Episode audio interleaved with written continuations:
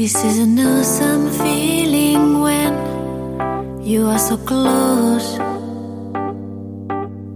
The emptiness just flies away. You console all. If we could stop the time right now.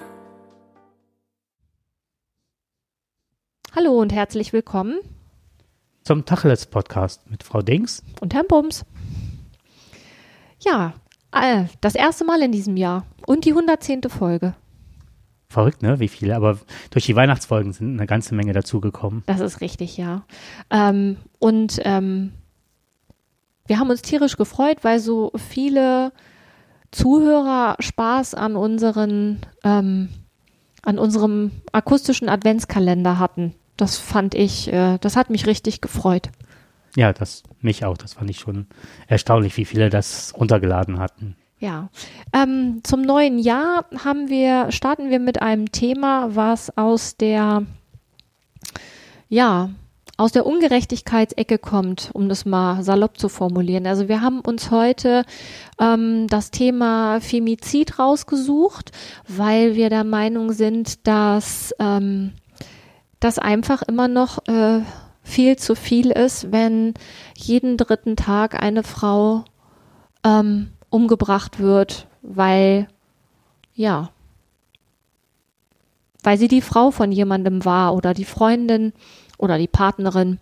Und ähm, da sie nicht so funktioniert oder anderer Meinung ist wie der Partner, dann das Ganze eskaliert und sie deswegen umgebracht wird. Ähm, ja, das ist unserer Meinung nach ähm, viel zu viel. Und ähm, ja, Jakob hat dazu im Internet recherchiert und ich habe mir dazu verschiedene Reportagen angeguckt und die Links dazu werdet ihr dann auf der Seite auch finden. Ich habe ähm, äh, in der ZDF-Mediathek mehrere Berichte darüber gefunden, die ich wirklich ganz ähm, informativ, aber auch ja erschreckend ist das Thema auf jeden Fall ja auch. Ähm, aber auch interessant fand, wie viele Facetten sich daraus ergeben.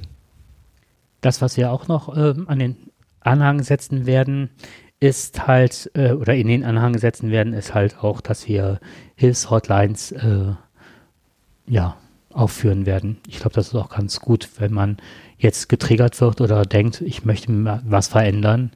Ich habe letztens noch mit einer jungen Frau gesprochen und sie dann auch, wir hatten auch so, wir haben dieses Thema gestreift und dann wurde halt auch ganz spontan kam, erzählte sie mir dann halt auch, dass sie aus einer Beziehung rausgeflüchtet ist, wo körperliche und psychische Gewalt vorherrschend war und ähm, man sieht es den Leuten oftmals nicht an und ich fand es halt erschreckend, jemanden halt so aus nächster Nähe zu erleben, dem das passiert ist.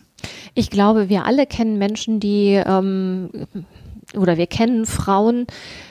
Es sind tatsächlich überwiegend Frauen, die ähm, sexueller Gewalt oder Gewalt ausgesetzt sind. Also 83 Prozent der ähm, Frauen hat oder es sind von den Gewaltopfern, die die Gewalt in Beziehungen ausgesetzt sind, ähm, das sind 83 Prozent Frauen. Ja.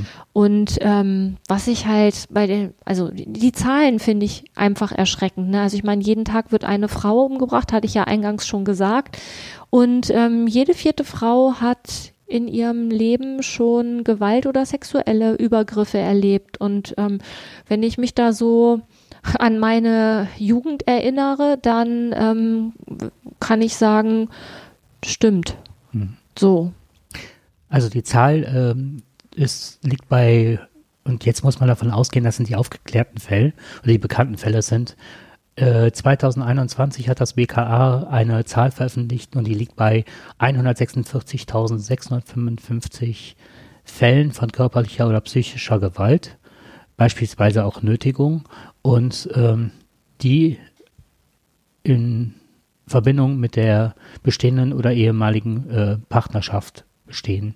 Und wenn man davon ausgeht, oder das BKA geht davon aus, dass die äh, Dunkelziffer weit, weit höher ist als das. Das ja, sind halt das sind die ja, bekannten Fälle. genau, das sind ja die bekannten Fälle und die zur Anzeige gebracht wurden und wo dann auch äh, später eine Strafverfolgung stattgefunden hat, ne? Mhm. So, ähm, Soll ich kurz als Ja, Einleitung bitte. mal eine Definition geben? das finde Die ich. habe ich beim NDR, das war die beste Definition, die ich gefunden hatte, Bei wem? bei, äh, beim NDR. NDR. Mhm.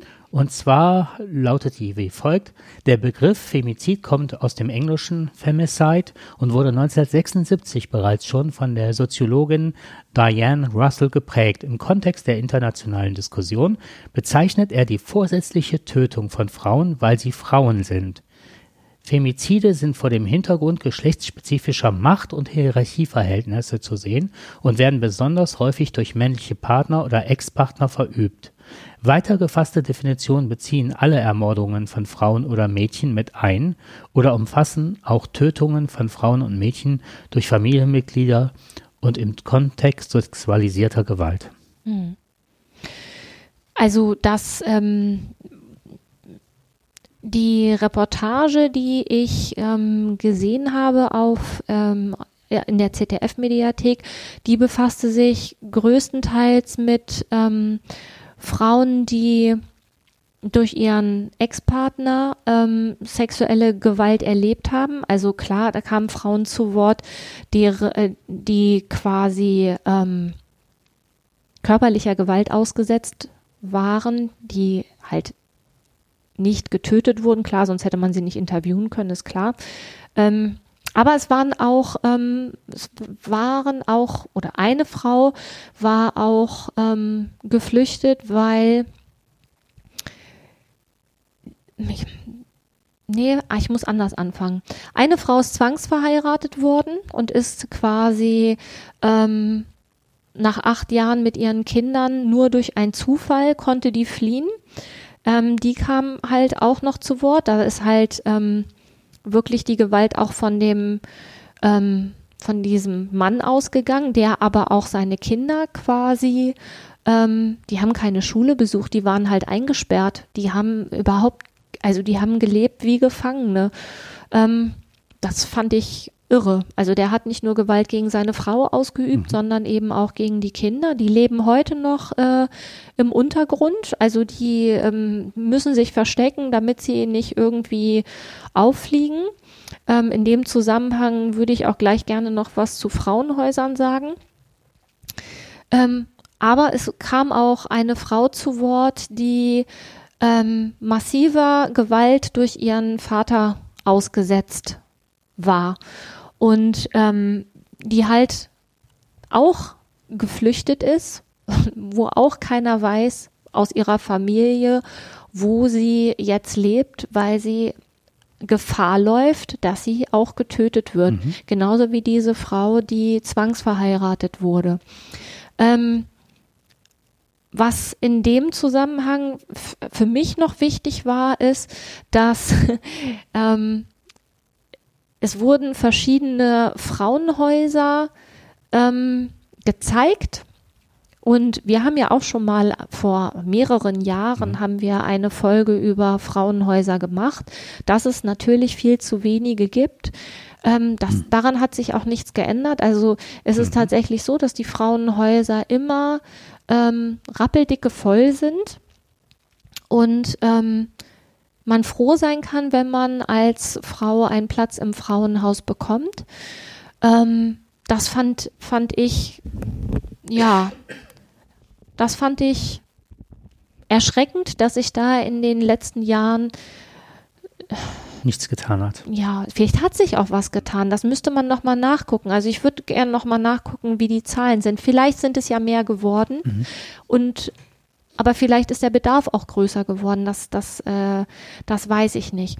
Was ich aber in dem Zusammenhang, weil ich eben gerade von Zwangsverheiratung sprach Ja, und da hätte ich auch eingehakt jetzt. so, was interessant fand, was ich interessant fand, war die Frau, die ähm, zu ihrem, also eine von den Betreiberinnen eines Frauenhauses, die sagte ganz klar,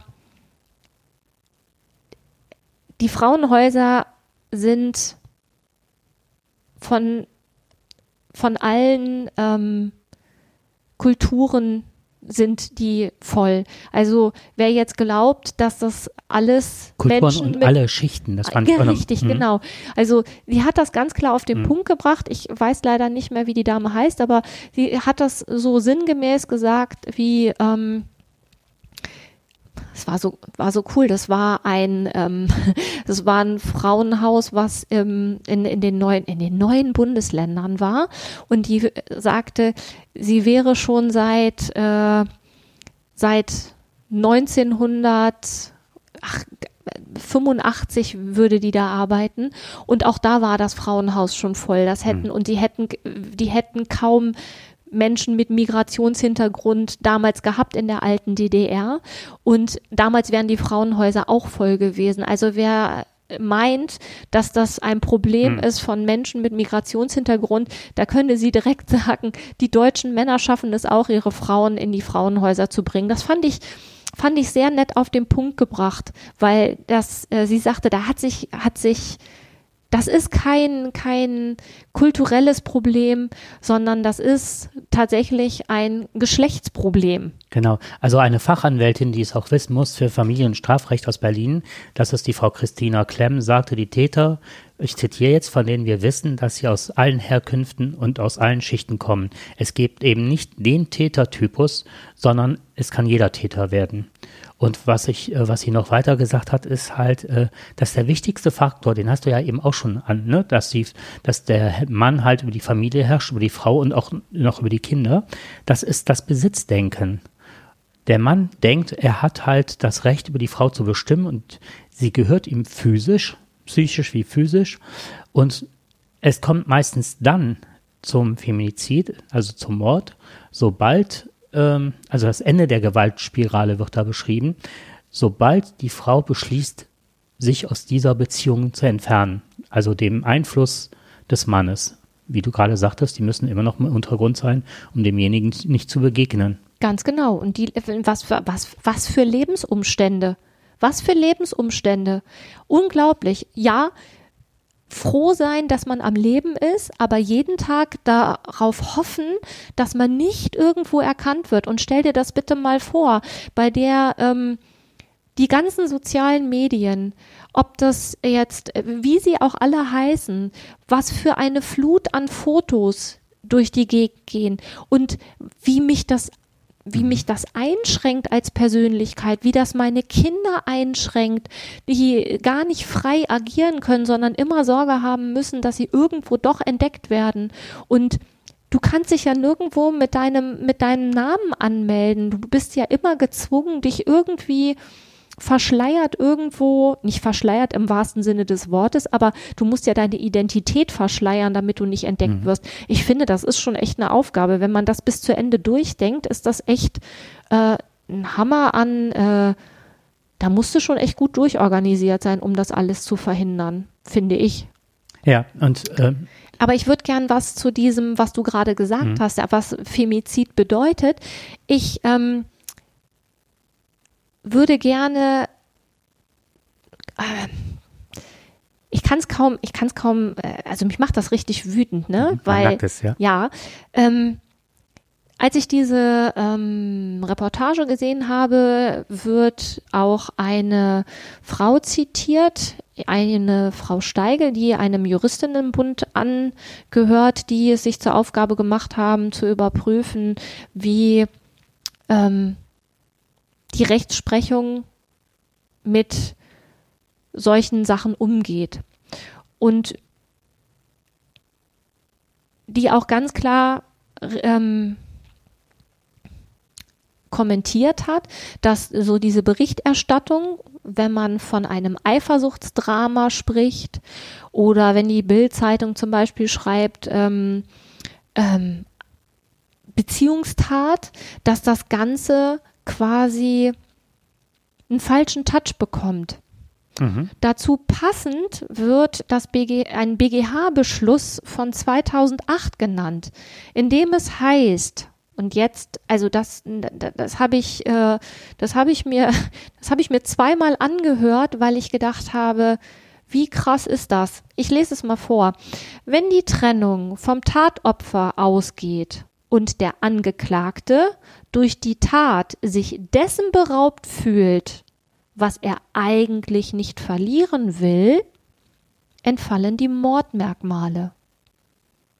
Das bedeutet, wenn eine Frau sich trennt, dann hat, ich, ich überspitze das jetzt mal, ne, dann hat der arme Mann verliert ja all das, was er eigentlich behalten will, wozu auch immer, das sag ich jetzt, Mhm.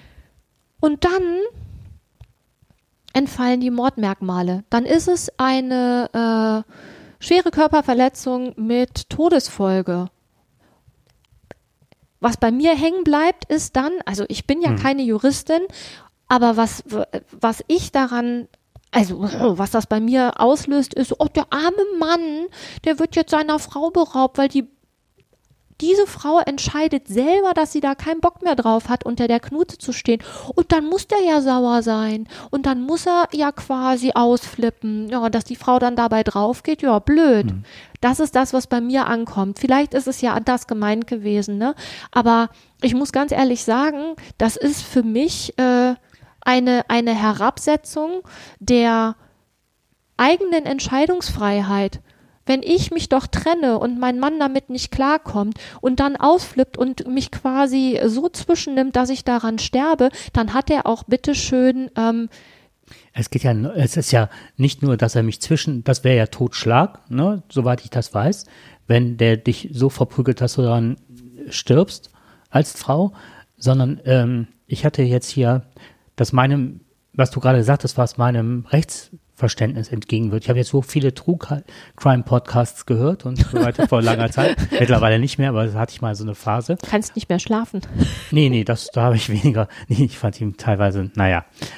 Die hatten zu wenig die Opfersicht. Das hat mich oftmals an diesen, genau, da sind wir eigentlich beim Thema. Es war zu wenig, es war, wenn, da ging es auch häufig um Vergewaltigung, um Tod, also eine Besitz, Ja, äh, an Frau, vermeintliche Besitzanspruch an Frauen und so weiter. Das war häufig Thema in den Teilen und mir war halt immer die Opfersicht kam mir zu knapp. Und dass die Leute dann auch nochmal, also ich will jetzt nicht weiter ausholen, aber auch dann, ähm, dass die, äh, wenn die nochmal aufgerollt wurden, dass sich dann auch teilweise Opfer gemeldet haben und haben dann gesagt, also jetzt nicht Ja. eine Angehörige und so weiter, wie es denn sein kann, dass das mal aufgerollt und die schon wieder damit konfrontiert werden, ne, dass das schon wieder ein Trauma wäre. Was ich aber eigentlich sagen wollte, und das ist jetzt äh, in diesen True Crime Podcasts wurde immer gesagt, es ist eine geplante Handlung und ein Vorsatz. Und da sagt eine, ich weiß nicht, woher die kommt, die Dame, Monika Schrötel, sagt, in dem Augenblick, wo die Frauen sich aus der Kontrolle löst und es sicher ist, genau was du gerade sagtest, dass den Männern die Fälle wegschwimmen, dann wird die Entscheidung gefällt, also es wird eine Entscheidung gefällt zu töten. Es sind extrem selten Spontanhandlungen und extrem häufig geplante Taten. Und das ist alles ein Kennzeichen, soweit ich das weiß. Ich ne, bin genauso wenig Jurist wie du, Juristin, ähm, dass das halt äh, den Tatbestand einer, eines Mordes erfüllt. Also, wenn jetzt äh, zum Beispiel, ähm, also wenn jetzt zwei Typen sich in einer, in einer, in einer Bar treffen und die sind, keine Ahnung, die sind in eine Prügelei verwickelt und derjenige stürzt und äh, schlägt mit dem Kopf auf und bricht sich das Genick und ist tot, dann ist das für mich eine Körperverletzung, eine schwere Körperverletzung mit Todesfolge. Das ist sicherlich keine geplante Tat. Ne? Die wenigsten gehen irgendwo in die Kneipe und ähm, gehen davon aus, dass sie da irgendjemanden umbringen wollen. Wenn ich aber ein Paar habe, also die schon länger zusammen sind und derjenige setzt seine Frau unter Druck, verprügelt die, schlägt die und diese Frau entscheidet sich zu gehen, weil sie da nicht mehr mitmachen will. Und derjenige prügelt so lange auf sie ein, bis sie tot ist. Dann ist das für mich keine Körperverletzung mit Todesfolge. Dann ist das ein Ausüben von Macht und ähm, bevor du gehst, ich werde dafür sorgen, dass du nicht gehst. dann bist du halt nicht mehr in der Lage, irgendwo hinzugehen. Und dafür spricht auch ähm, das, was ich vorher gesagt habe, diese Frauen, die weglaufen, sich verstecken, damit sie nicht getötet werden. Das ist ja, ist ja kein, ist ja keine äh, schwere Körperverletzung dann mit Todesfolge. Das ist ja quasi. Ich sehe das sogar äh, etwas ne, extremer als du, weil du sagst jetzt, äh, die verlässt das nicht, das Haus nicht, prügel die tot. Dann wäre es trotzdem Totschlag. Aber so wie ich das verstanden habe, ist bei dem Femizid ja auch so, dass da auch der geplante Mord, also dass der Tod geplant ist. Es ist ja nicht eine in Anführungszeichen Spontanhaltung, Handlung, da verlässt nicht das Haus, ich prügel dich tot, sondern wirklich, wenn die heute Mittag die Koffer packt und ich weiß das einen Tag vorher, dann werde ich die umbringen. Das ist das für mich. Ja, das eine schließt das andere nicht aus. Das ist ja dieses, bevor du gehst, bringe ich dich um. Und dieses, egal wie, ob ich, den, ob ich hm. diejenige jetzt absteche oder ob ich die totschlage oder sonst irgendwas. Wenn die, wenn, bevor sie geht, bevor sie sich meine. Ich das gerade, für mich hörte sich das so noch ein bisschen eher aus dem Affekt raus an. Aber ich glaube nicht, dass, dass, es da den, äh, dass es da den Affekt gibt. Es ist, wurde eine Angehörige von einer Frau wurde, ähm, kam zu Wort, die eigentlich genau das beschrieben hat, dass ihre, also die, die Schwester eines äh, einer Frau, die quasi von ihrem Ex-Partner zu Tode geprügelt wurde. Ähm, oh, ich, ich, hoffe, das ist jetzt so richtig, aber auf jeden Fall war es eine, war es die Schwester. Und ob die jetzt zu Tode geprügelt wurde, da bin ich mir nicht sicher. Aber auf jeden Fall ist es so, dass beschrieben wurde, dass ihre Schwester sich getrennt hat und derjenige das nicht akzeptieren mhm. wollte.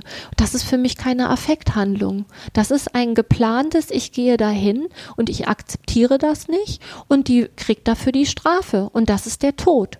Und ich finde nicht, dass jemand, dass dieses, dass dieser BGH-Beschluss von 2008, dass das gerechtfertigt ist. Und mich würde jetzt mal interessieren, das werde ich aber noch recherchieren, waren das Männer, die das beschlossen haben? Oder waren das Frauen? Wie war da der, das Verhältnis? Und das ist so das. Äh, und unter welcher politischen Führung? Wer war da? Das wird zwar ein, das ist ja ein BGH-Urteil, ne? Aber, genau. Ähm, was ich auch noch äh, interessant fand, war, ähm, dass es zu sehr auseinanderklafft, wer sich mit den Fällen beschäftigt. Bei Kindern, wie du eben erwähnt hast, ist es das Jugendamt. Ja. Und dann wird der Fokus sehr stark auf die Kinder gelegt und weniger auf das System an sich. So, dann sind die Kinder im Fokus.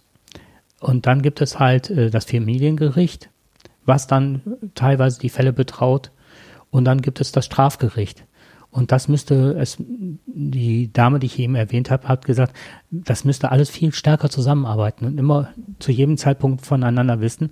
Und Hochrisikofälle müssten sofort bearbeitet und äh, analysiert werden. Genau. Und dann frage ich dich, wer soll das machen? Ne? Also ich, ich glaube, dass da ein ganz großer Bedarf an, ähm, da ist Bedarf dran zu arbeiten. Ja, aber das ist, ne, da ist ein Bedarf und äh, die Dame sagt weiter, die Frau Schrödle sagte weiter, äh, bei uns zögert niemand zum Beispiel terroristische Akte zu verhindern, was wichtig ist. Also sie stellt das nicht in Abrede, ne? Nein. Die kommen aber viel seltener vor als Gewalt gegen Frauen.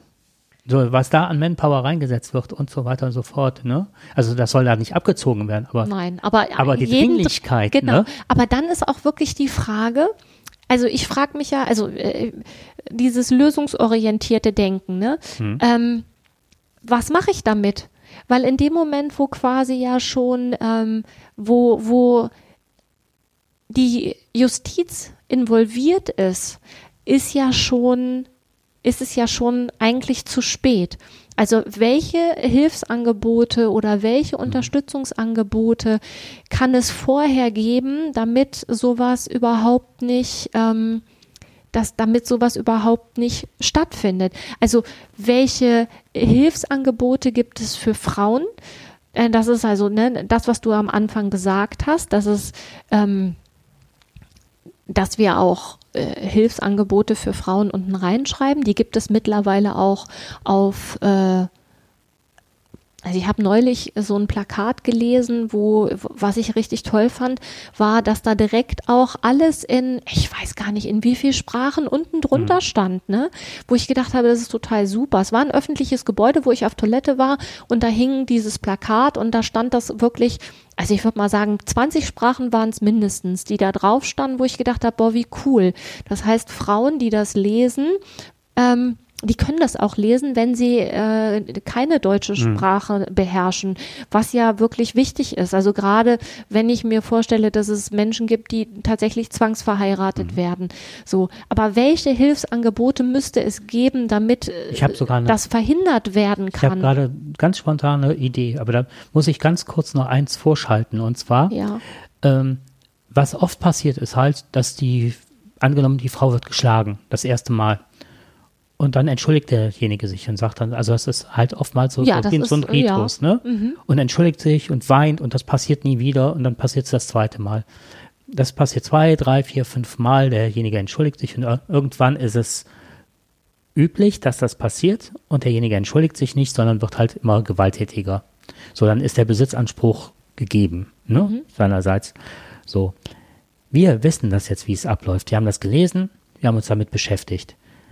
Aber jede Frau, die das erlebt, ist ja neu in der Situation und könnte sich das ja eventuell vorher gar nicht vorstellen, dass sowas sein kann oder sowas passiert. Ja.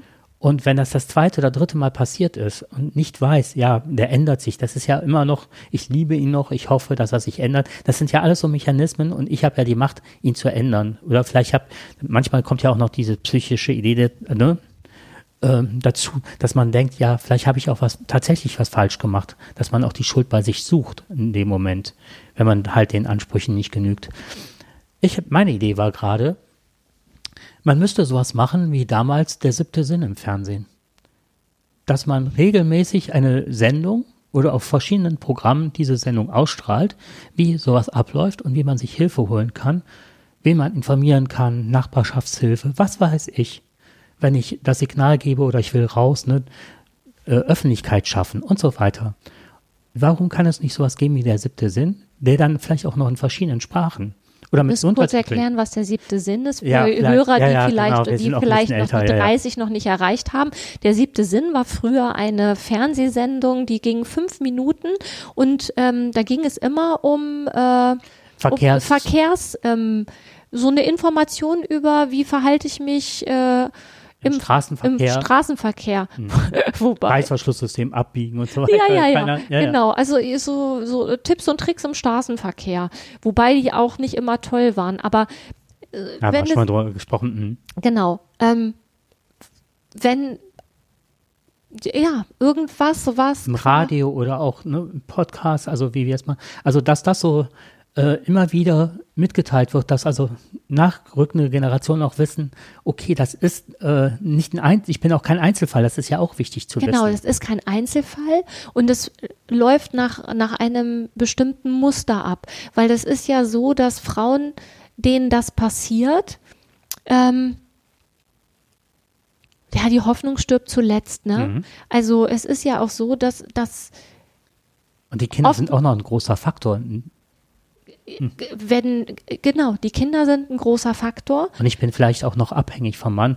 Äh, das kommt ja häufig auch noch genau. dazu. Da sind wir ja bei diesem Grundproblem. Hm. Ich befinde mich in einer Abhängigkeit und habe vielleicht auch nicht, was heißt vielleicht, und ich habe in den meisten Fällen nicht die finanziellen Mittel, mich quasi da ja einfach zu gehen und zu sagen, je, je kleiner die Kinder, desto schwieriger, weil wie soll ich berufstätig werden, wenn ich noch kleine Kinder zu versorgen habe? Das ist so, das ist das eine. Aber auch diese, diese Hoffnung, dass es doch noch mal irgendwie anders werden könnte, gepaart mit dem Fakt, dass je länger es dauert, mein Selbstwertgefühl ja immer weiter in den Keller rauscht und frühzeitig sich Hilfe holen können oder auch zu verstehen, es wird von alleine nicht besser werden, weil ich hier quasi einem, ich in einer Situation bin, in der ich, je schneller ich rauskomme, umso weniger Schaden erleide. Das ist, glaube ich, ähm, das ist, glaube ich, ganz wichtig. Was ich mich gerade frage, ist, äh, wie wir das, äh, den, die heutige Sendung nennen. genau. Weil wenn wir das jetzt Femizide, werden viele Leute da nichts mit anfangen können. Also, ne, ich habe das ja auch gelernt oder äh, zuerst mal erfahren müssen, was das ist. Ja. Als äh, Begriff.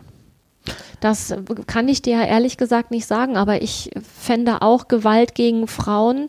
Ähm, was, was tun bei Gewalterfahrung? Ich weiß mhm. es nicht. Ja, können wir uns mal Gedanken darüber machen, nur das, das Femizid ist ja letztendlich das, worauf es dann im schlimmsten Fall hinausläuft, aber gut wäre ja, sowas vorzuschalten, was können Frauen denn tun, wenn sie in so einer Situation sind. Ähm, was ich tatsächlich sehr, also es gibt, es gibt, ähm, um mal zum Täter zu kommen, es gibt tatsächlich auch, was heißt tatsächlich, ist ja eigentlich super gut. Es gibt Projekte, äh, nicht Projekte, das hieß Projekt Orange. Ich kann nicht mehr genau sagen, in welcher, in welchem Bundesland das war. Auf jeden Fall ist das eine Organisation, wo sich Täter, wo Täter sich freiwillig Hilfe suchen können, ähm, wo aber auch Auflagen vom Gericht sind, dass die sich da mhm. an ja, dass sie sich da anbinden müssen. Und tatsächlich haben die super Erfolgschancen. Also ähm, Männer, die das bis zum Ende durch, durchlaufen, dieses Projekt, die ähm, haben eine sehr geringe Rückfallquote. Okay. Also das fand ich, das ist ja so das, das ist erfolgsversprechender als mhm. denjenigen. Also ich wir reden hier, wir reden mhm. hier von gewalttätigen mhm. Männern, nicht von Männern, die Frauen umgebracht mhm. haben. Die kommen natürlich ins Gefängnis. Aber wenn es aber um, als Prävention, das ja, ist auch also nicht. Äh, genau, mhm. wenn es halt, da, da, war ist ein Mann gewesen, der hat ähm, mhm. der hat seine Frau geschlagen, weil die ist ja auch egal warum. Also mhm. auf jeden Fall ist ihm, ich würde das jetzt, der hat seine Frau einmal geschlagen und sie hat ihn angezeigt. Mhm. Ähm, dem ist was vorausgegangen, wo ich sagen würde, okay, dem ist wirklich die Hand ausgerutscht, mhm. weil er so, ähm, weil er so enttäuscht war und ähm, sie hat unter Drogeneinfluss gestanden und egal. Aber er hat sich freiwillig da quasi angeschlossen und war auch bereit, darüber zu sprechen. Ähm, ist jetzt nicht gezeigt worden und so, alles gut, ne? Und im Zuge dessen wurde halt eben dieses Projekt vorgestellt, die eben mit den Männern da quasi das erarbeiten. Und der, einer der Psychologen, der das betreut, der halt auch ganz klar sagt, so ja, ein Ding ist, da musste ich so an, an äh, habe ich so Parallelen zu, äh, zu teilweise zu so Konfliktgesprächen bei uns in der Schule ähm, musste ich so denken, ne? Wenn dann so, wenn so zwei gewalttätig sind und der eine dann beschreiben muss, was gemacht wurde, dann sagt so, ja, dann bin ich ausgerastet. Ja, was heißt das denn ausgerastet? Mhm. Was hast du denn hm. genau gemacht? Also dieses genaue Benennen der eigenen mhm. Verhaltensweisen. Trigger dann, suchen. Und, ja, ne? und die dann eben mhm. aber auch nicht mehr beschönigt werden, sondern ja, ich habe die dann auf dem Boden, ähm, ich habe die dann auf den Boden gelegt aha, mhm. du hast sie auf den Boden gelegt, das heißt, du hast sie genommen und hast sie hingebettet oder hast du sie geschubst und sie ist auf dem Boden gelandet? Also was ist genau passiert und was war dein eigener mhm. Anteil mhm. daran? Das fand ich, fand ich gut, dass man natürlich nicht nur mit den Opfern arbeitet, sondern man muss auch mit den Tätern arbeiten, damit sie eben Nochmal, nicht Täter bleiben. Die Wendung, dass du das gerade noch äh, einbringst, sehr gut, weil das hätte ich jetzt ein Stück weit aus den Augen verloren. In dem Text kam auch vor an einem Rand, das war eine Randnotiz, dass man ein Anti-Aggressionstraining nannten die das. Ne? Das ist ja im Grunde. Genau. Mhm. Und es ist aber auch eigentlich ja richtig, weil du hast ja mhm. vorhin von diesem äh, True Crime Podcast gesprochen und ich erinnere mich an die eigen, an diese eine äh, Serie bei keine Ahnung wo, wo es auch um so einen Serienmörder ging, wo sich alles darum beschäftigt, Mhm. warum ist er das denn geworden und wieso ist das so Mhm. und die Opfer werden aus dem Auge verloren. Da bin ich auch nicht für, aber ich finde, man muss sich ja um die Täter kümmern, damit sie nicht Täter bleiben. Das ist ja genauso wichtig. Trotzdem glaube ich, gibt es für die Opfer, ich weiß nicht, für die Täter wird es auch zu wenig geben, Mit Sicherheit. mit ja. Sicherheit. Wo, wobei ich dann denke, das ist echt ein Riesenthema, ne? Wenn die weggesperrt werden, dann werden sie weggesperrt und da gibt Mhm. es ja auch Angebote. Und das ist auch die Frage, inwiefern ist da unsere Justiz darauf eingerichtet, sich dann auch entsprechend um diese Täter zu kümmern, dass sie, wenn sie rauskommen, eben keine Täter mehr sind. Da gibt's ja psychologische Mhm. Gutachten und manche kommen ja auch nicht mehr raus, weil sie dann in Sicherheitsverwahrung gehen. Und ich möchte mich gerne um die Opfer kümmern, weil beides ist wichtig. Die Täter dürfen keine Täter bleiben. Wenn es irgendeine Chance gibt, dann bitte Und wenn Täter sich wirklich dazu bereit erklären, daran zu arbeiten, ist es ja auch mit Sicherheit, dass sie eben auch eine eigene Geschichte haben, warum es so geworden Natürlich. ist, wie das ist doch, ist. das ist ja, ne, dieses ähm, auch irgendwann mal Opfer gewesen Mhm. zu sein und Ja. dann später Täter zu werden, ne? Mhm. Aber was, welche Möglichkeiten haben Frauen da frühzeitig aus dieser, aus dieser Ja, Ausstieg. toxischen Beziehung. Ich finde ja Mhm. dieses toxische Freundschaften und toxische Beziehungen, das ist ja irgendwie gerade ein sehr Ja. geflügeltes Wort, aber Mhm. diese ungesunden Beziehungen, wo Gewalt ausgeübt wird, wie komme ich da raus? Was Toxisch habe ich auch in jedem äh, Text äh, gelesen, den ich dazu gefunden habe. Ja. In jedem Text stand toxisch. Aber noch eine Sache. Ich hatte äh, mir was vorgenommen für dieses Jahr. Also ich wollte mir eigentlich nichts vornehmen. Ne? Also weder abnehmen noch viel Sport, sondern gucken, wie es kommt und wozu ich Lust habe. Aber eine Sache fand ich sehr spannend für mich. Das hatte ich dann irgendwann mal im Ende des letzten Jahres, so November, Oktober, November, keine Ahnung, um den Dreh gehört. Und zwar äh, meinte jemand, wenn man sich was fürs neue Jahr vornehmen würde, du hast nämlich eben auch nochmal so die Begrifflichkeiten benannt. Welche? Was Äh, du? äh, ich gehe weiter jetzt drauf ein. Ach so. Ähm, dass man nicht die ganzen, äh, wie bei dem BGH-Urteil jetzt nennt, auch die armen Männer, so nach dem Motto, Hm. sondern dass man genau hinhört, wie werden Dinge so ähnlich wie die Täter äh, gesagt wird, du hast sie nicht hingelegt, du hast sie so niedergeschlagen, dass sie Ja. Mhm. hingestürzt, die ist gestürzt, so, ne? So, also auch dieses drastische wie, Benennen, wie es ist. Und ähm, ich habe mir halt vorgenommen, auch äh, in Leitartikeln, in allen möglichen Medien, egal, auch in persönlichen Kontakten mal drauf zu achten, inwieweit werden verschleiernde Begriffe benutzt. Da sind mir nämlich jetzt mal eingefallen, der Maskentäter, in der jemanden umgebracht hat, weil er keine Maske tragen wollte.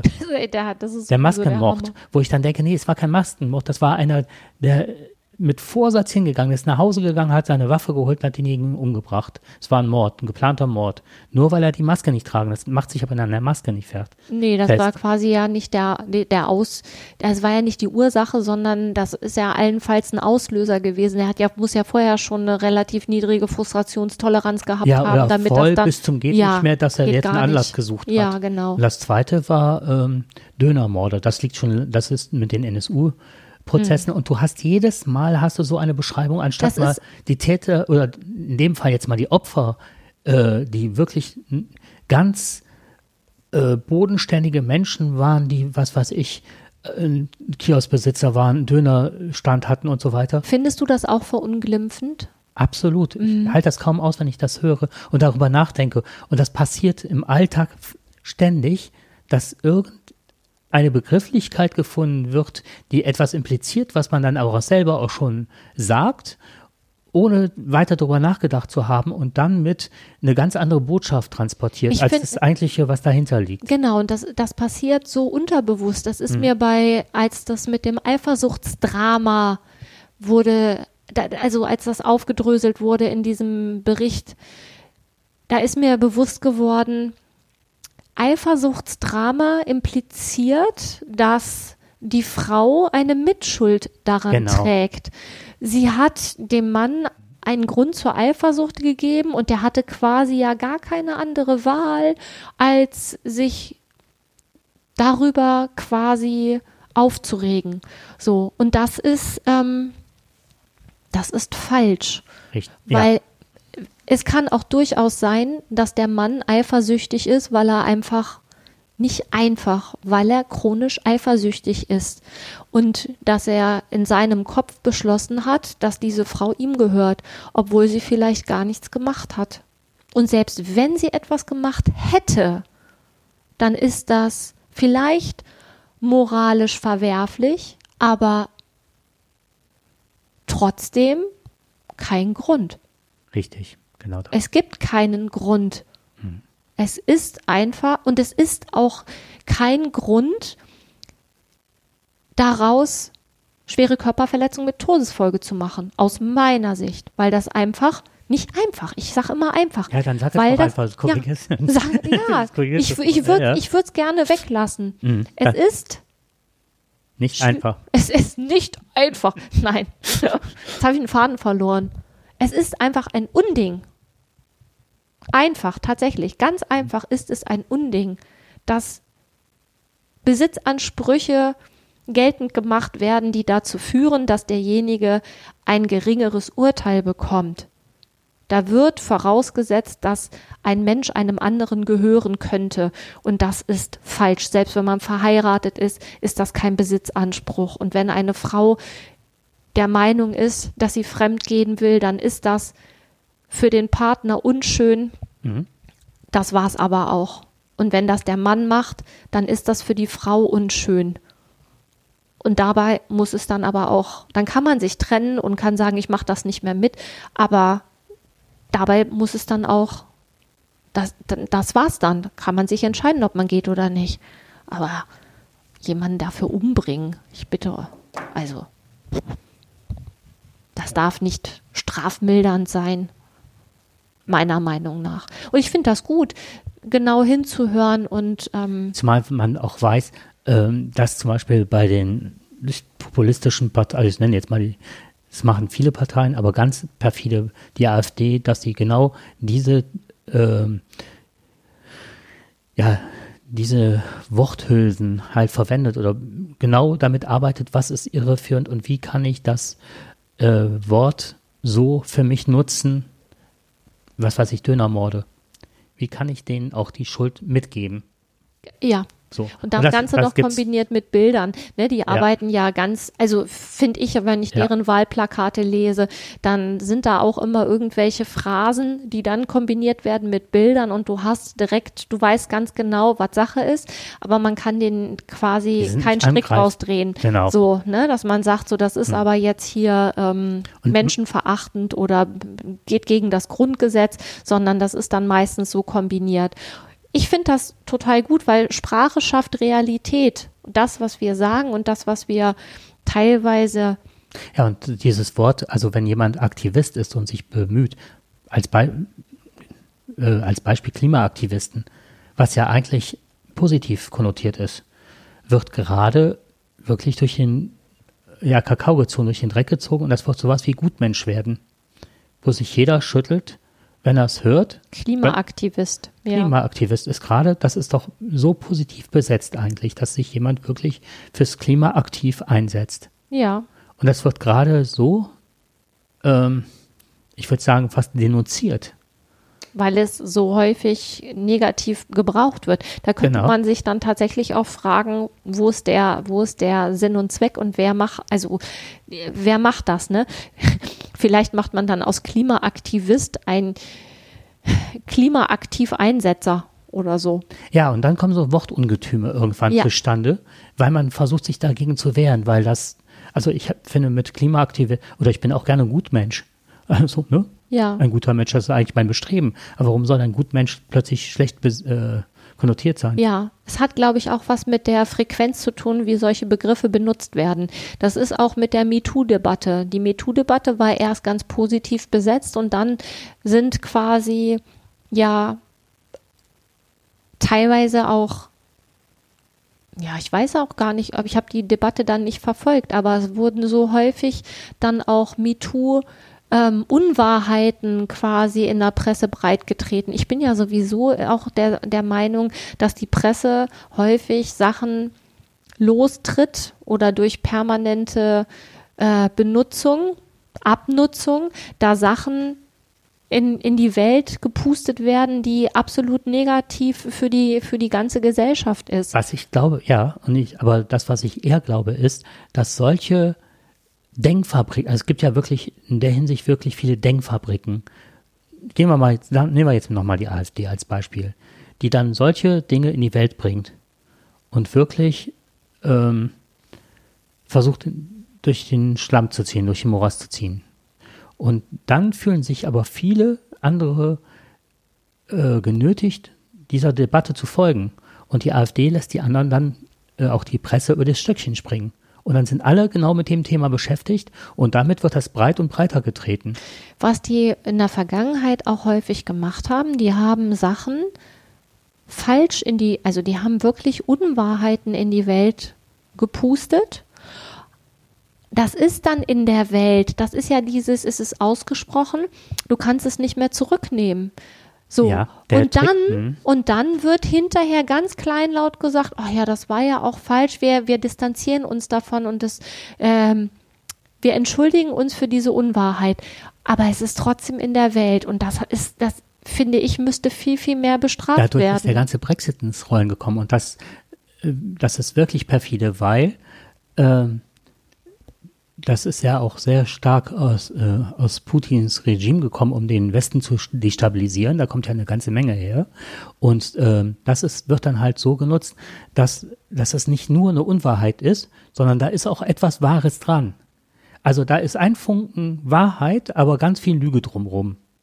Und so kann man sich immer wieder, wird man als denkender Mensch verunsichert, weil man ja zuerst mal die Aussage an sich überlegt, ist da was dran, ist das nicht, weil man ja zuerst mal auch diese, dieses Wahrheitskorn irgendwie findet. Das ist ja auch ähm, sehr gut in den Vordergrund gespielt. Aber das drumherum ist alles gelogen und bringt dich dann in eine Spur, weil du ja immer dialektisch äh, argumentieren willst. Du willst ja immer ne, das Für und Wider und das, das äh, auseinanderpflücken und das ist halt, was ist jetzt für dich die Wahrheit, was ist äh, nicht tragbar und so weiter. Und dann ist schon, wird es die nächste Sau durchs Dorf getragen. Ja. Und so läufst du immer hinterher und Richtig, reagierst genau. und kannst nicht mehr agieren. ja, das ist schon, das ist tatsächlich Und das meine ich mit dem übers Stöckchen springen. Ja. Das ist so. kann also kann Hm. ich so unterschreiben, dass das schwierig ist und äh, genauer hingucken, nicht hin- hingucken, sondern auch genauer hinhören und zu gucken, was was was macht hier gerade die Sprache mit ähm, Und es ist schwer. Es ist verdammt schwer. ja, ich finde aber auch, du hast teilweise schon mit den Headlines, also jetzt äh, unabhängig von Femizid oder von Gewalt oder sonst irgendwas, es ist eigentlich thematisch egal, was da kommt. Wenn ich schon, ähm, wenn ich schon so Headlines lese wie ist die Ukraine am Ende? Fragezeichen dann frage ich mich, dann, dann lese ich, lese ich den Untertitel, also ich habe ja dann, ich habe ja dann eine, eine Idee, ne, was das bedeuten könnte. Und das macht bei mir erstmal so scheiße, ne? Jetzt gewinnt ja das nachher. Dann liest du darunter die, den, das Kleingedruckte und stellst fest, dass es eigentlich um was ganz anderes geht. Und das finde ich wirklich ganz miserabel gewählt, weil wenn das da so steht, ne, dann, dann hat das, dann, dann ist das wirklich fehlgeleitetes Interesse, was man erwecken möchte. Und es ist ein, ein, es ist ein Angstschüren und es hat nichts mit einer Berichterstattung zu tun, die an den Fakten orientiert ist. Es ist einfach Angst Richtig. schüren. Genau. Und Angst ist ja halt, ja, die beste Triebkraft. Und ähm, was mir da noch so einfällt, ist halt, ähm, ich sehe auf Instagram, auf YouTube überall diese Shorts, nennen die sich ja, ne? Da werden ja Themen innerhalb von einer halben Minute oder einer Minute, wenn man Glück hat, abgehandelt. Und immer neue Themen ploppen auf. Das kommt uns ja super entgegen, dass wir uns damit super ablenken können. Und so habe ich momentan auch die Berichterstattung. Der Ukraine-Krieg war jetzt ein bisschen länger, aber der tritt manchmal auch schon in den Hintergrund. Wenn man so Tagesschau, ZDF, was auch immer. Äh, da war jetzt äh, Lützerath ist ganz oben und man muss wirklich scrollen, wenn man das tagespolitische äh, Geschehen in der Ukraine verfolgen, was sonst immer ganz oben war. Was hatten wir alles? Wir hatten äh, 2015 die angebliche ähm, Migrationsdebatte, die Willkommenskultur, wir hatten Griechenland. Wenn man das alles durchgeht, das sind immer nur so, so Flashs. Was weiß man noch äh, von Griechenland? AfD ganz groß. Hier in meinem Ort stehen überall, kannst du noch die Verblassenen. Äh, wir, äh, wir zahlen nicht für Costa oder irgendwie so ein Scheiß. Ne? Also Griechenland hat zwei Jahre eher die Schulden zurückgezahlt, als wir es vermutet hatten.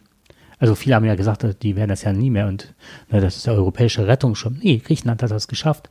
Und zwar zwei Jahre eher, als überhaupt alle das gedacht haben, die Schulden zurückzuzahlen. Und das sind so Sachen, das interessiert keinen mehr. Und es wird auch nicht genannt. Es ne? wird auch nicht mehr genannt, so. aber es ist ein Fakt und das wurde dann ich sage jetzt nochmal von der AfD ganz groß aufgeblasen, wir zahlen für Griechenland. Nee, wir haben da super dran verdient. Das sagt nämlich auch kein Mensch. Nee, das sagt kein Mensch. Guck mal, das wäre doch zum Beispiel, das ist ja das, weswegen wir unseren Adventskalender gemacht hatten, weil es eben auch neben diesen ganzen katastrophalen Entscheidungen und katastrophalen Nachrichten eben auch gute Nachrichten mhm. gibt. Und das ist doch zum Beispiel, das wäre ja eine gute Nachricht gewesen. Genau. So. Und mich, mich ärgert es, dass diese, ich meine, die müssen auch alle Geld verdienen, mhm. aber meistens geht es ja auf, auf äh, Kosten von irgendwem anders.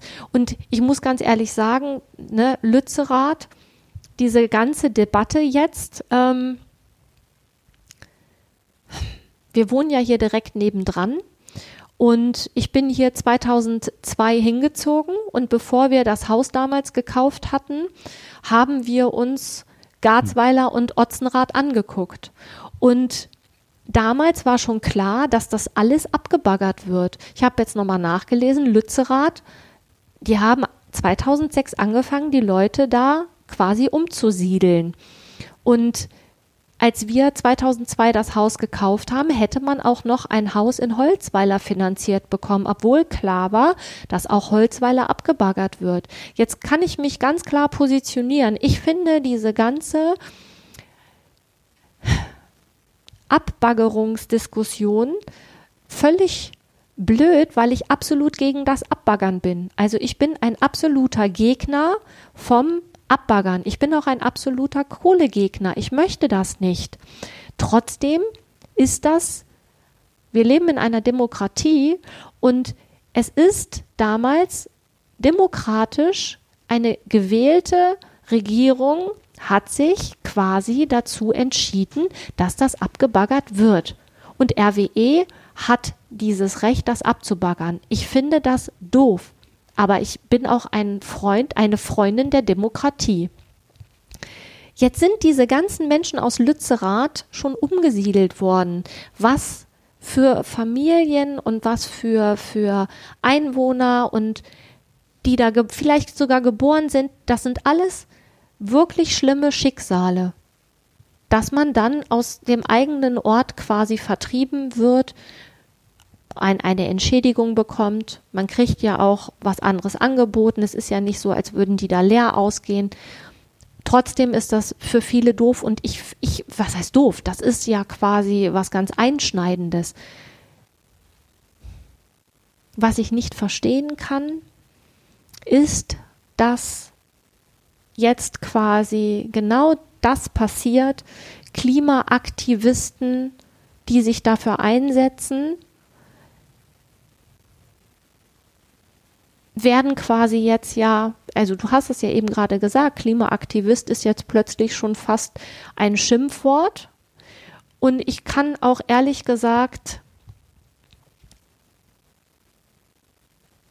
da leben keine Menschen mehr. Ja, aber das ist nicht der Punkt für mich. Ich habe, ich muss wirklich sagen, ich bin noch unentschlossen, wie ich dazu stehe. Mir fehlen zu viele Fakten noch. Vor zehn Jahren hätte ich das, hätte ich das nachvollziehbar gefunden. Nein, es, es, es geht ja darum, und wenn man jetzt an die nachfolgende Generation denkt, müssen jetzt diese, ich weiß nicht wie viel, 250.000, ich weiß es nicht, ich nenne jetzt mal eine Zahl. Ne? Ich meine irgendwas, dass da irgendwas klingelt. Ich weiß nicht, wie viel, ob 100.000 oder wie viele Millionen Tonnen da jetzt noch in der Erde sind, die wirklich nachweislich unser Klima schädigen. Müssen die jetzt noch rausgeholt werden? Muss das noch so sein? Und es gibt Gutachten, und das ist der Punkt, wo ich wankelmütig bin. Wir haben den Ukraine-Krieg, wir haben die Gasknappheit, und dann heißt es aber plötzlich, ja, aber das wird halt nur abgebaggert, weil es halt leichter zu erreichen ist. Und wir können doch mal Reibach machen. Das ist ja das, was denen unterstellt wird. Der RWE. So, das ist so der Punkt, wo ich keine gesicherten Fakten, da gibt es Gutachten und Gegengutachten. Das kann ich gar nicht beurteilen. So, aber dann finde ich, warum muss das denn noch, wenn wir doch das Klima retten wollen und wir sind wirklich mit Kippfaktoren und so weiter äh, mittlerweile so weit, dass wir wissen, also auch wenn wir das Erdloch aufreißen, das wird nicht mehr zulaufen. Man, man sagte ja, also es gab ja irgendwelche ähm, äh, Gutachten, die sagten, ja, der Rhein wird, irgendwann wird das hier ein tolles Naherholungsgebiet sein und der Rhein wird, hat jetzt schon so wenig Wasser, Ne, und auch, der, auch die äh, äh, Gletscher, die abschmelzen, sagten, selbst das wurde schon beim Klimawandel eingerechnet, das würde, dass das ja unser Ne? Das, Aber weißt, weißt du, dass das, dass das, das wird Jahrzehnte, die haben Jahrzehnte veranschlagt. Bis 2060 oder irgendwas. Damit, das kann, du kannst ja den, du kannst ja den, den Rhein nicht umleiten. Das kann, du kannst ja nur wenig abzweigen. Das wird Jahrzehnte das dauern, bis das wieder steigen lassen. Ja, natürlich, aber auch das wird nicht reichen. Das wird Jahrzehnte dauern, bis das tatsächlich ein Naherholungsgebiet sein. Die Jahrzehnte weiß ich nicht, aber Doch, ich habe 2060 habe ich gehört. Das ist auf jeden Fall, ich habe damals ausgerechnet, die soll, das sollte ja eigentlich ursprünglich alles, glaube ich, 2016 abgeschlossen sein. Ja. So. Und ich habe damals ausgerechnet, dass dieses bei der, bei der Anzahl von ähm, dem, was da reinlaufen, vom Rhein da reinlaufen könnte, wäre ich 83 bis das tatsächlich vollgelaufen ist. Und das ist, äh, das äh, dauert tatsächlich dann ja noch Jahrzehnte, bis es soweit mhm. ist. Also Naherholungsgebiet hatte ich mir damals ausgerechnet, werde ich nicht mehr erleben. Mhm. So. Oder wenn ich Glück habe, mhm. kann, werde ich es noch erleben, aber ich werde sicherlich nicht mehr da drin schwimmen gehen. Ja, lass uns nicht mehr das Thema zu sehr ausweiten, ne? ja. weil sonst kommen wir von dem Feminizid weg. Aber ähm, was was mich noch, äh, also zum einen wird das nicht volllaufen. Wir werden da eine klaffende Wunde auf, auf Dauer haben. Das wird nicht volllaufen, wie die sich das jetzt vorstellen. So, das ist äh, so das eine. Und das andere ist, du sagtest eben Demokratie. Die Grünen hatten versprochen, dass sie das zumachen und es wird nichts mehr abgebaggert. Das ist das Wahlversprechen der Grünen gewesen. So, und ich finde, die Grünen haben ganz viel geleistet, auch was hin, ne, dass der Kohleausstieg eher kommt. Aber warum müssen wir denn jetzt oder warum? Dann sagtest du, ich bin für eine Demokratie. Jetzt hat man die Grünen angenommen, du hast die Grünen, hättest die Grünen gewählt oder ich, nur mal angenommen. Und ähm, dann bist du, dann ist das doch nicht demokratisch, dass sie sich jetzt hinstellen und das anders entscheiden an der Stelle. Dass jetzt Lützerath doch weg ist. Zumal wenn es doch diese, äh, diese Gutachten gibt, dass das äh, sinnlos ist das ja an anderer Stelle ist ja noch nicht zu Ende gebaggert. Es liegt ja noch genug Kohle da, nur das ist schwerer rauszukriegen als das in Lützerath, wo es oberflächlich ist, weil das andere kostet mehr. Äh, also das verstehe ich nicht. Das ist so, dass nochmal, ich habe noch zu wenig Fakten, aber deswegen, warum lässt man es nicht stehen und pumpt das noch zusätzlich hoch? Kann ich alles, kann ich alles. Kann das mit den Leuten nachvollziehen, dass sie da äh, die sind alle, die sind, ja, aber du kannst es ja nicht nur an diesen Leuten Nein, natürlich nicht, aber die sind alle umgesiedelt worden. So, da hat kein, hat kein, hat kein Hahn nachgekräht, ne? Oktober 22, also alle sind Hahn, also umgesiedelt. Also Hambi muss bleiben und alles Mögliche. Genau, da haben hm. die, da haben die muss bleiben. Aber Lützerath als, haben, als alle bei Hamdi gesessen haben, wurde Lützerath schön, ähm, wurden die Leute schon umgesiedelt. Das ist ja erst letzten Oktober ich war das ja verändert.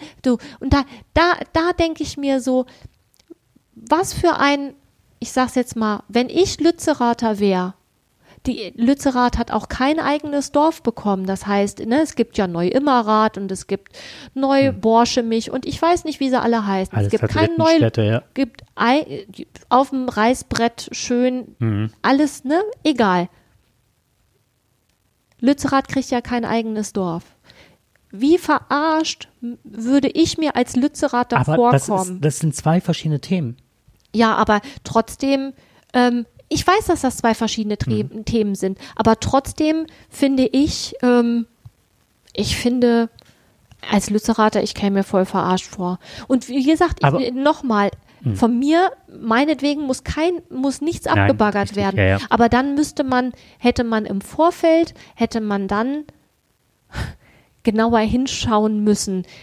Weißt du? Also es gibt ja die Genehmigung, RWE, wenn, das ist ja, Da müssen wir mal, uns nochmal durchlesen, eine genaue Sendung zu machen. Weil ich weiß zum Beispiel, was RWE die Aufgabe gehabt hatte, äh, die konnten anhand der Laufzeiten, konnten, also RWE wollte ja schon aussteigen, weil die ja die Auflage war, dass die die ganzen ähm, Filter und so erneuern und die Anlagen auf hoch, äh, auf, ja, auf neue Erkenntnisse ausrichten mussten, weil die auch schon absolut veraltet waren und extrem viel Mist in die Luft gepumpt haben, soweit ich weiß. Und, ähm, und dann wurde halt gesagt, wenn das halt so ist, dann machen wir dicht. Und dann wurde irgendwie wieder Regierungsbeschluss und hast nicht gesehen. Und äh, dann hatten die halt die Genehmigung länger zu machen und wurden.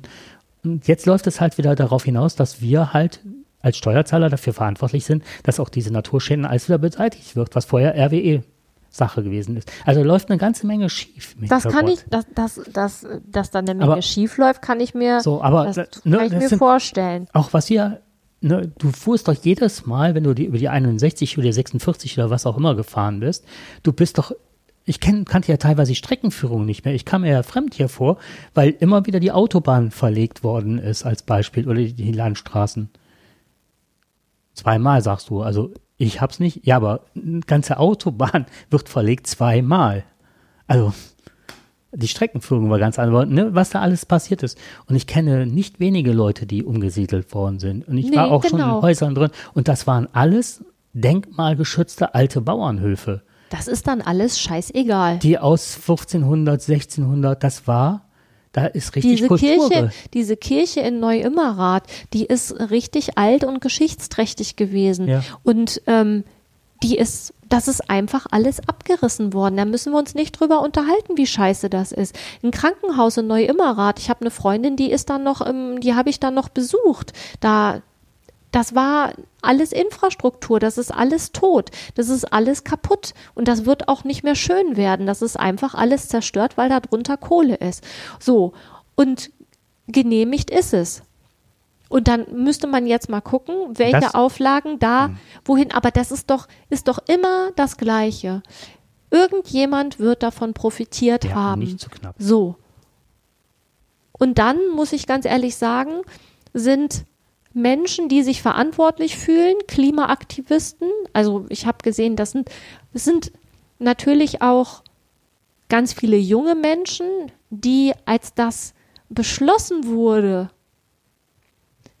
wahrscheinlich noch gar nicht auf Ja. der Welt waren. So, und die bringen sich selber in Gefahr, weil sie das Ganze so furchtbar finden, dass ich echt denke, ich kann es auch verstehen, dass die da protestieren. Weißt du, es gibt ja, man kann ja, kann ja sich da in jede Position reindenken und kann sagen, ähm, Mir kommt das so ein bisschen vor wie in den 60ern. Also diese, diese staatliche Autorität, wo du genau weißt, es geht hier um Profit. Es geht massiv um Profit. Ich möchte gerne auch diese, diese Fakten gegenübergestellt und nochmal überprüft sehen, ehrlich gesagt. Weil das sind die Leute, die es ausbaden müssen. Die werden, also wir, wir werden jetzt sagen, du sagst das mit 83, dann wird das, wir werden auch sehen, ob das voll läuft oder nicht. Wir werden auch mit Sicherheit eventuell an Hitzetod sterben, wenn wir alt sind, weil unsere Körper das nicht mehr schaffen. Dann sind wir aber, wenn wir Glück haben, wirklich, wie du sagtest, 80. Aber die Frage ist, die haben ja noch ganz andere Perspektiven und dass die sich jetzt auch, äh, dass sie jetzt wirklich in Aktion treten. Du machst einen Fernseher an, dann wird gesagt, nein, äh, wir nehmen keine Windkrafträder in Bayern. Nein, es gibt kein Tempolimit. Alles das, alles kleine Schritte, vielleicht auch äh, als singuläres Ereignis, wirklich nicht maßgebend. Aber alles das wird verneint und immer wieder auf Zukunft. Und die CDU schreibt sich gerade ins Parteiprogramm, dass sie halt auch Klimapartei werden.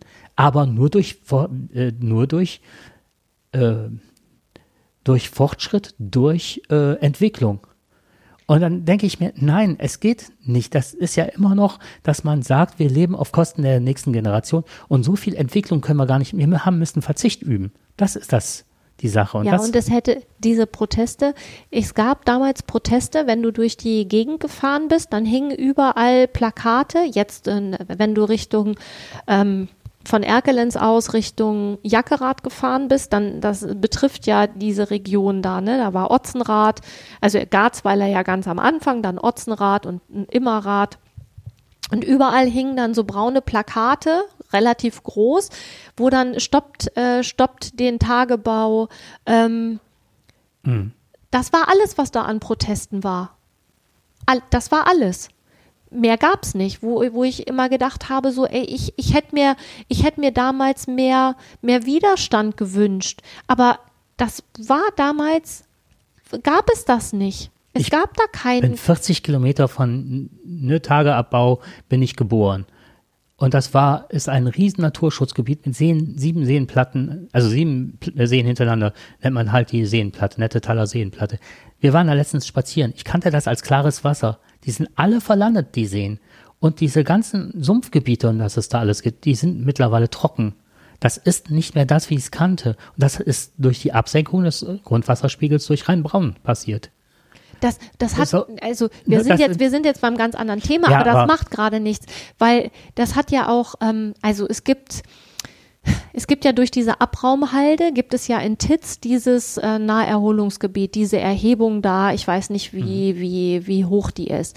Die hat aber klimatisch gesehen hier ähm, so große Auswirkungen, dass das auf die Landwirtschaft eine richtig negative Auswirkung ja. gehabt hat, weil es hier viel weniger in bestimmten Regionen regnet, als es eigentlich mhm vorher geregnet hat, was aber auch nicht nur Auswirkungen auf die Landwirtschaft hat, sondern auch auf die ganzen, äh, auf Flora und Fauna. Das sind alles Sachen, Im April die, werden die Felder gewässert mittlerweile hier. Ja, das ist jetzt was Neues, ne? Also ich meine, dass, dass es äh, dieses klimatische, das war schon, ähm, das war schon 2005 so, hm. dass diese Abraumhalde wirklich negative, was heißt negative Auswirkungen? Es hat auf jeden Fall total viel Klima verändert. verändert. Genau. so, und was, was, was die Landwirtschaft zu spüren bekommen hat. Und jetzt haben wir ja das, was haben wir neulich schon drüber geredet, nicht im Podcast, aber so, dass das Klima sich so verändern würde, das habe ich schon in den 80er Jahren in der Schule gelernt. Und da habe ich mich damals immer schon gefragt,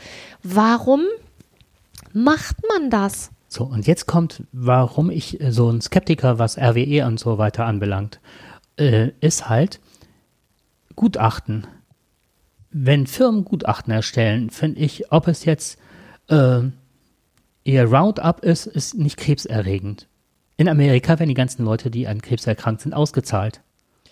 So, und aber hier in Europa wird das dann, ja, das ist, Wer hat das Gutachten bezahlt? Genau. Wer hat das in Auftrag gegeben? So, und jetzt ist es aber, ne, ich, ich, ich weiß nicht, wie weit man darauf dann belangt werden kann, aber wenn ich jetzt äh, das Gutachten jetzt äh, sehe, was jetzt Exxon Valdez, das habe ich jetzt vor zwei, drei Tagen gelesen, es gab wohl in Exxon Valdez das ist ja die große mhm. Ölfirma, da war ja auch damals der Tanker von denen äh, mhm. zerbrochen ja, ja, mit Riesennaturkatastrophe. Ja, ja, da gibt es ein Gutachten intern, die schon die Klimakatastrophe gradzahlmäßig, wenn sich das so und so weiterentwickelt, schon 30, 40, 50 Jahre vorausgesagt hat. Und das haben wir jetzt. Und die haben aber immer Gegengutachten, immer gesagt, das ist nicht so und immer wieder fossile Brennstoffe in den Vordergrund gerückt, obwohl intern klar war, dass das alles Fake ist, dass das Eigentliche sich schon längst bewahrheitet hat und wir auf eine Klimakatastrophe zusteuern. Und das ist das Problem, was ich habe, wenn Firmen, dass wenn Regierungen sich auf Firmen berufen, also auf Gutachten von Firmen berufen und das sich zu eigen machen. Das ist mein Problem. Und deswegen, ne, dieses Beispiel Exxon Valdez, dann frage ich mich, äh, das müsste mehr öffentlich sein, das müsste mehr diskutiert werden. Und vielleicht auch noch Unabhängige müssten beauftragt werden.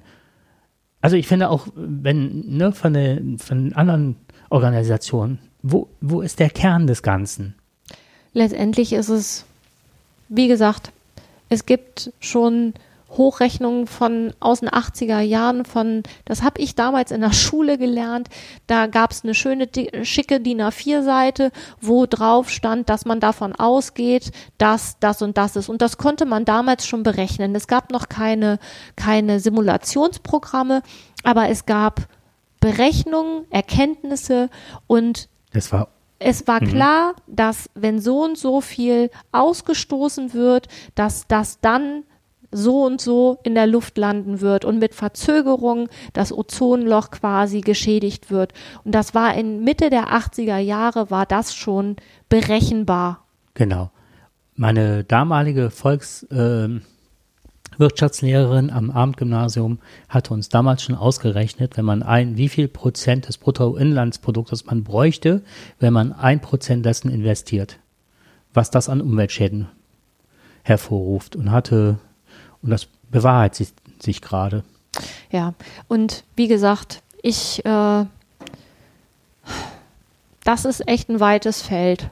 Da sind wir jetzt ganz weit vom Thema abgekommen nee, und gar nicht, findest weil, du nicht? Nein, gar nicht, weil ich finde, dass äh, ja, das, äh, das ist, wann kümmere ich mich um welche Themen? Das Thema Femizid ist wichtig und es kümmert sich keiner drum. Das läuft und es werden, es ist so wie die Leute Lützerath. So, ich sag dir jetzt da mal. Da kümmert sich kein Mensch drum. Oder es wird sich zu, es gibt Leute, die sich drum kümmern, das wäre jetzt gemein zu sagen. Aber es kümmert sich zu wenig, das ist zu wenig in der Öffentlichkeit und es sterben Frauen. So ist es halt. Nehmen wir mal hin. Wahrscheinlich. Weißt du, wann sich darum gekümmert wird? Vermute ich jetzt einfach mal. Ich habe eine Ahnung, sag es. Wenn das Bruttosozialprodukt dadurch mehr geschädigt wird, als es Kosten verursacht, dagegen zu arbeiten. Und ich glaube, dass es ist immer noch billiger, das in Kauf zu nehmen, dass da jeden dritten Tag eine Frau stirbt, als dass äh, man Hilfsangebote, also so ähnlich wie im, äh, im Straßenverkehr. Weißt du, wenn, haben wir ja gesehen, an der Kreuzung, wo ich verunfallt, es ist ja keine Kreuzung, an dieser, an dieser T-Straße, wo ich verunfallt bin, ähm, wurde jetzt eine Ampel eingebaut, weil da einfach zu viele Menschen verunfallt wurden, dass es billiger war, eine eine Ampel einzubauen. Mhm. Und wahrscheinlich ist das so ähnlich. Das wird ausgerechnet. Mhm, genau. Wenn da zu viele Leute bei draufgehen, mhm. dann ähm, ist es billiger, eine Ampel zu installieren. Es ist billiger, einen Kreisel an eine Kreuzung zu bauen, weil an so einer Kreuzung halt ähm, einfach zu viele Menschen sterben. Warum gibt es so viele Kinderarbeiten in Indien und in China und warum sind die ist, äh, ist das Militär so man Menschen aufgeblasen? Warum kann Putin so viele Leute rekrutieren? Das fällt ihm jetzt auch schwerer. Das ist, weil Menschen weniger wert sind in den Systemen, weil es da zu viel an Material, an Arbeitsmaterial gibt. Menschen sind ein Arbeitsfaktor in der Betriebswirtschaftslehre genau, oder der Volkswirtschaftslehre. So, und wenn wir, bei uns sind Menschen viel, viel mehr wert, die müssen halt mehr durch Ampeln und so weiter geschützt werden. In China ist es halt, äh, wenn da jemand stirbt, der ist ersetzt, weil die haben sowieso Überbevölkerung. Und deswegen, also das ist tatsächlich, also ne? Ja, also ne, ich sag das jetzt, das, das ist äh, ist ja nicht ist ja nicht meine ist ja nicht meine Einstellung, aber, Nein, aber das ist meine Vermutung, ob das so ist, ist jetzt vielleicht auch menschenverachtend oder vielleicht auch keine Ahnung zu pessimistisch, ich weiß es nicht. Nee, aber, aber da, ich denke, da rührt's her, weil ne, wir haben zu wenig Arbeitskräfte in unserem Land und wir aus betriebswirtschaftlicher Sicht kann man uns das nicht leisten eigentlich. Nee. Wir können es uns eigentlich aber auch nicht leisten, dass Frauen zu Hause bleiben. Aus Morale, ja, richtig.